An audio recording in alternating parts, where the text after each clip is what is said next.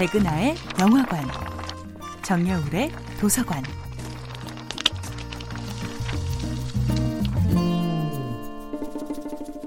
안녕하세요. 여러분들과 쉽고 재미있는 영화 이야기를 나누고 있는 배우 연구소 소장 백은하입니다. 이번 주에 만나볼 영화는 윤성현 감독, 이재훈, 박정민 주연의 2011년도 영화 파수꾼입니다. 고등학생 기태와 동윤, 그리고 희준은 한때 서로를 친구라고 부르던 사이였죠. 하지만 기태와 희준 사이의 사소한 오해는 따돌림과 집단 폭행으로 이어지고 그 사이를 중지하던 동윤마저 기태에게 상처 입고 멀어집니다.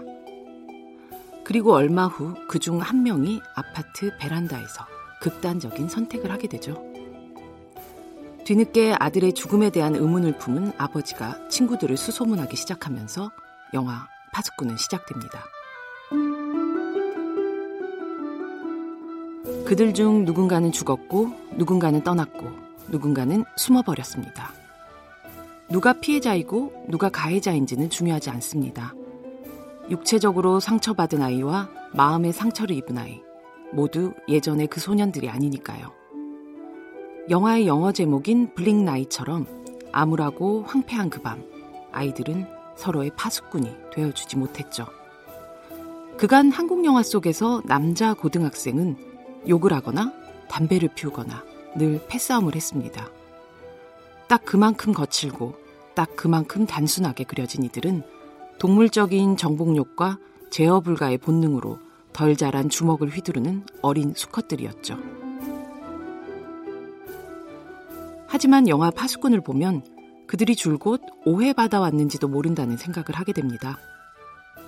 너와 함께 집에 같이 가는 날이 오랜만이라고 수줍게 말하는 소년을 그래도 나에겐 네가 있다는 사실만으로 충분하다고 고백하는 친구를 아끼던 친구가 다른 친구를 감싸는 순간 서운함에 어쩔 줄 몰라 하는 예민한 10대 남자를 영화에서 만나는 것은 참으로 생소하기까지 합니다.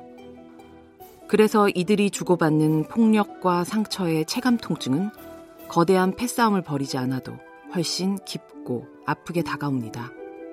그야말로 귀신처럼 등장한 소스라치게 사실적이고 소름 끼치게 예민한 남고괴담 그 첫 번째 이야기. 영화 파수꾼은 어른도 아이도 아닌 이 남자 고등학생들의 마음에 들이운 응달을 응시한 최초의 목격자였습니다. 백은하의 영화관이었습니다.